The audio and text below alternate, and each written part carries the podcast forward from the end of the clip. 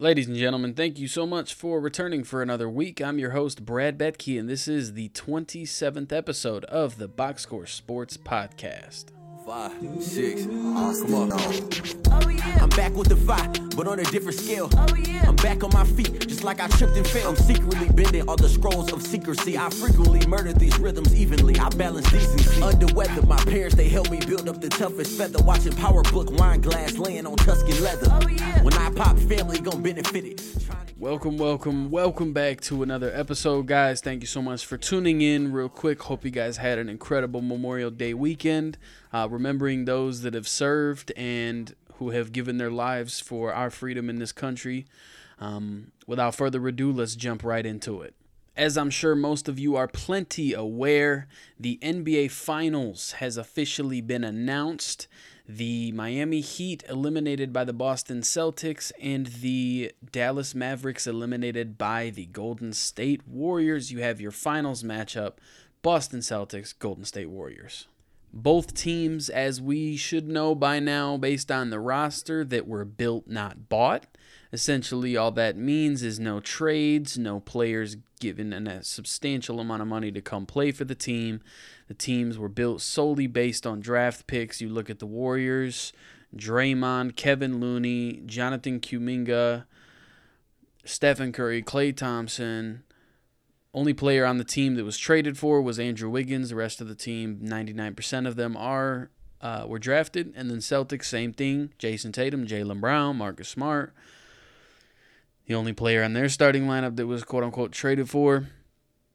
Al Horford, Robert Williams, another draft pick of theirs, so on and so forth. So it's a real gritty finals. I personally don't believe that the best two teams in the NBA are in the finals, but I do think we're going to get some fantastic games out of either team. I'm going to go in a little detail about either team. One of the players on the Golden State Warriors actually has his own podcast that drops uh, episodes on Wednesdays, and the Draymond Green Show. He dropped an episode yesterday, which would be Wednesday, um, and he talked about the one thing that each team needs to do in order to win their title. To start, he says the Warriors will win the NBA Finals this year if we control our turnovers. This is a very good defense, referring to the Celtics. We have to be crisp with our passing. Understand that they have great length. They play passing lanes. They're very aggressive. They're a switching defense, so it's very important. I have to agree with them. I think the only one of the biggest things that got Boston this far was their defensive success and consistency throughout all these playoff series. You look at who they've played. We discussed it last week. They've played tough opponents with very strong offensive presences, and look at what they did to them there. So, I think he's absolutely correct. And then he goes on to talk about what the Celtics have to do. The Celtics will win the finals if their defense is able to, one, stop Stephen Curry. I think that's where everything starts at. If they ultimately are able to disrupt our offense, now what does disrupt mean? Ultimately, taking you out of the things that you want to do. So if they're able to disrupt our offense, then the Celtics will win the NBA Finals. I don't know. I mostly agree with him. I, I don't know. I don't know if he's just referring to like disrupt Stephen Curry or disrupt their actual whole entire offense. I love Steph. He's my opinion greatest shooter all time, undisputed. But I don't know that they need him to drop 30 to succeed. They have many players on their starting lineup and even on their bench that are plenty capable of putting up numbers to win games. Now, I don't know about being in the NBA Finals, you know, but there have been a couple moments in these last few series with Boston where their play was a little questionable, where they were only scoring a few points every handful of minutes, and it just wasn't the most impressive play. Even in Game 7 against Miami, there were a lot of close calls where Miami would go on like an 11 0 run, and then Boston would get like four points, six points, and then Miami would go on another 11 0 run. But because Boston was up by so much, it took Miami a while to come back, and eventually Boston came on top. But they definitely need to bring the heat because I can tell you right now, the Golden State Warriors, both coaching and players, have a lot of experience in these games. So they know what it takes, they know how to show up, and they will show up. You look at the Warriors, they have potentially four players who are capable of 30 point games Curry, Klay, Jordan Poole, and Andrew Wiggins. Goodness, brain fart. And then you look at Celtics, the really the only people they have that are really capable of that would be Jayson Tatum, Jaylen Brown. We don't really know anybody else on the team to go crazy and drop a lot of points like that. So I definitely do agree with Draymond in the aspect of the Celtics' success comes from, starts with their defense. I won't say it comes from their defense, but it starts with their defense. If they're unable to shut things down on defense, then they're shit out of luck. Long story short. So I definitely think I'll be tuning into his podcast a little bit more than that, um, just based on reading this article here. Um, and stuff that I know just from watching the game. Draymond is one of the smartest players in the NBA right now. He's an absolute genius for the game. He knows it with his eyes closed, like the back of his hand.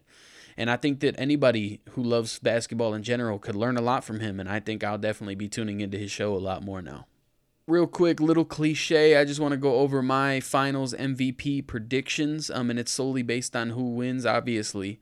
Um, if Golden State wins, I definitely think that Curry is the difference maker. Like I mentioned before, yes, the team doesn't necessarily need him to succeed, but we know Curry. We've seen him in these games. He's going to show up, he's going to deliver, and he's going to dominate. So if the Golden State Warriors win the finals, he will be the finals MVP. If Boston wins, I'm not going to lie, I'm stuck on whether or not I should pick Jayson Tatum or Jaylen Brown.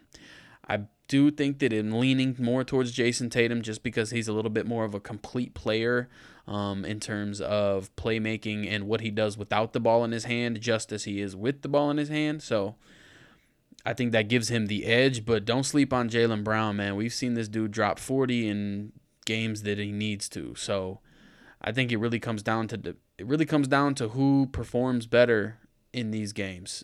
So those are my quick predictions for the Finals MVP predictions. Um, and I just want to go over the game one injury report. You have for the Warriors three questionable players and one out. James Wiseman still out with that right knee injury. Um, and then you have a starter, really three bench players that are uh, questionable, but they're very important bench players. Uh, Andre Iguodala, Gary Payton, and Otto Porter all questionable. Um, I definitely think that depth could have a big impact in this series, so keep an eye on those names there. Um, and then the Celtics injury report, you got Robert Williams the third. He's questionable as well. That's their starting center, so if he's not if he's out for the game, then that'll have a big impact on how they come out and play in game one. Overall, my pre-finals prediction, I think I'm going to stick with what I said before. I think I'm going to take Boston in six. I want to say seven, but I genuinely do believe it'll be done in six. Um, and ESPN even has Boston as the 86% favorite to win the finals over Golden State. So I can tell you that arguably the nation's favorite right now would be the Boston Celtics. Moving on to the NHL and the conference finals, uh, we've had a lot of good offensive hockey here, um, and that's about it you look at the scores of these games this last week, and it's hard to recognize the sport. I'm not going to spend all day lecturing about it, but I genuinely do believe that there needs to be something done. I mean, this base, I don't recognize hockey right now. I really don't. I've been playing it. I played it all of my childhood and youth growing up and even into high school. But it's just not what I've what I fell in love with as a kid. It's not what I watched as a kid. Um, and I even have a quote from the goat himself, Wayne Gretzky. Um, he was on the uh, the TNT intermission report with um, looks like Biz from uh, Pink Whitney and Barstool and a few other guys as well. Um, and he went on to say that I wish I could have played this kind of hockey in my day. I was one of the most offensive player that or I was the most offensive player that maybe ever lived, but you got to play defense, man. That's how you win Stanley Cups. I would take some advice from this guy. I think he may or may not know a thing or two or three or 50 or 70 about hockey. Um, and he's right overall, this isn't what we want to see. Defense is just as entertaining as offense in hockey, and that's one of the things that makes it so great. So, I definitely think there needs to be a change. I don't know about how high scoring games are going to last in the NHL in terms of attention. Um, I do I do know that views are very high right now. They're averaging like 1.76 million viewers a game, but I think that your diehard hockey fans are going to slowly start to fade away if this is what they keep watching is six, seven, eight goals t- scored by teams. Um, it's just not what people want to see as long lifelong fans of hockey. If you're new to hockey, then this is all you know. Then whatever, you know, but knowing the sport from childhood, this is not what I'm used to seeing, and it's not what I want to see. So, um, just wanted to go over that really quick. Despite the fact being, despite all that, um, for those that don't know, your matchups are the New York Rangers and the Tampa Bay Lightning, and Edmonton Oilers and the Colorado Avalanche. Game one, the New York Rangers came out and absolutely stunned the world, winning six to two against the Tampa Bay Lightning.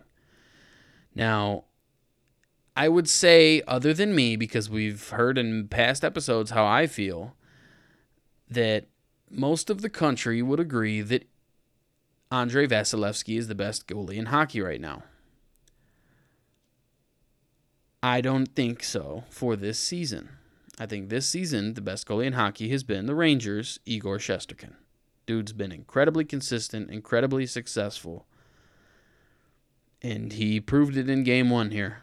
You know, it was uh it was great to see his success here, especially against a team that you look at what their their track record is so far this year. And obviously the past two years they're back to back Stanley Cup champions, but this year they defeated Toronto in the first round and then the second round, they swept the arguably the best offensive team in the league, Florida Panthers, and held them to just three goals in four games. That's in, incredibly ridiculous. But in the game one of this series, they've already doubled their goals allowed as they did last series. So I think that this is more of an impressive performance by New York um, in terms of they know what to look out for. I think their coaching and scouting have done a fantastic job at paying attention to um, in terms of film and tendencies and picking up on patterns and such that they might notice that Tampa Bay's got going on, and New York is capitalizing on those opportunities. Um, and I did ask a question last week in the episode, and I think this game definitely proves the point a little bit more. I asked the question Are we more so impressed by the New York Rangers or disappointed in the Carolina Hurricanes? I think we're more impressed by the New York Rangers. Obviously, the situation with the Hurricanes is disappointing, but not only did the Rangers go on to win in Game 7, but they come in game one of the conference finals against arguably the best team left in hockey right now, just based on track record and who they've beat, and they whoop them, absolutely slaughter them. You know, so that's very intriguing to see. So I'm very curious to see how the games are going to go throughout the rest of the series, just based on this game one here, because clearly we're going to have a lot of competitive action. I'm not going to get my hopes too high because despite Toronto's curse, they did the same thing, at least in terms of score. But it went back and forth between Toronto and Tampa. One team would win five to three, then the next team would win five to one, then another team would win five to two, and it would just go back and forth of borderline blowout games. So we'll see how it goes game two with the Rangers and Tampa Bay to see if it's a similar pattern or if the Rangers really are the real deal. I know Igor is, but it's just hard to get on the bandwagon of the Rangers because offensively and defensively they're they're not quite there depth wise. You know, they got a couple really good names, but that's about it. So definitely keep your eyes on it.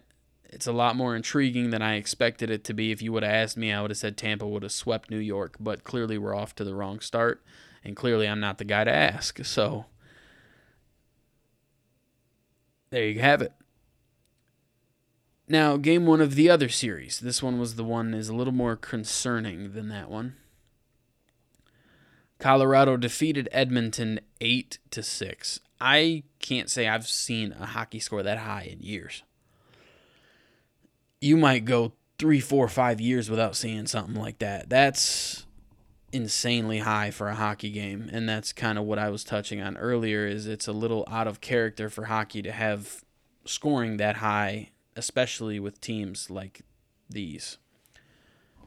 Um, I don't really know what happened. I will admit that Mike Smith, one of the goalies in Edmonton, I think he sucks. So I think he's a big person to blame for the goals scored on Edmonton, but it's more than that. But still, I don't think Mike Smith is a good goalie. So that one is very interesting. Um, I don't really know what to think of that, where to go with that, how to feel about that. Um, I just hope I don't see a score that high next week or next game, I guess, not next week. But and some people might try to compare this to you think about football that game it was i think it was the chiefs and the rams it was when jared goff was still on the rams they had that one game where it was like 54 to 52 or something it was like one of the highest scoring games in history that was somewhat of an exciting game but you think about the people that w- didn't like that game it was the people that liked the old time football you know old fashioned lower scoring better defense and i think that's the same concept here for hockey except I think that hockey is just now starting to transition into a stronger offensive game. Now, I do think that that is in part caused by players like Nathan MacKinnon, Auston Matthews, Connor McDavid that are primarily offensive gurus. You know, you think about as much as I hate him, Sidney Crosby. He's a great two way player. You know, when you look at a lot of the other great players of his era and the eras before him, they were all great two way players. Nowadays, I'm not saying that the current players aren't, but I think you see less of it. I think you see less offensive two way players or forwards that are two way players. So I do think that that has a big impact on that. Moving on to another interesting story here, we have there was a golf match today. Thursday called The Match. And it was between Tom Brady, Aaron Rodgers teamed up against Patrick Mahomes and Josh Allen. They do something kind of like this, I'd say about once every year. I think last year it was Tom Brady and I want to say Bryson DeChambeau versus Phil Mickelson and Aaron Rodgers. Uh, I might have that wrong, but I'm pretty sure it was something along those lines. Um, this one was actually a very close game. Uh, the lead changed a few times, and Aaron Rodgers sank a putt on the final hole to give them a one stroke lead to close it out and win the match. One of the things that I found most entertaining about this is the trash talk, the friendly intervention between the players. Um, there were a couple occasions where I think they did a, a conference with Mahomes and Josh Allen, and they asked Mahomes what Josh Allen's biggest fear was, and Mahomes said coin tosses. Um, and then there was something a couple days earlier where Aaron Rodgers said something about Mahomes, and he uh, they asked him if they thought he was on TikTok, and Aaron Rodgers said probably it runs in the family, uh, referring to his brother Jackson Mahomes, who is a very widely we'll just say known TikToker because of Mahomes' relationship. And then you look at another situation. Josh Allen said he would play the round with a golf ball that had a picture of shirtless Brady taken at the 2000 NFL Scouting Combine. For those that don't know, um, back in 2000, Tom Brady was drafted sixth round, um, and he was very, I wouldn't say very, but he was pretty, he looked pretty out of shape. Um, and it's it's it's kind of a, a rolling meme through all these years, and he literally did have a pic- that picture on his golf ball. Um, and there was another shot that Brady took of Josh Allen. Uh, Brady hit a short shot. He said he hit it chunky and Josh Alleny.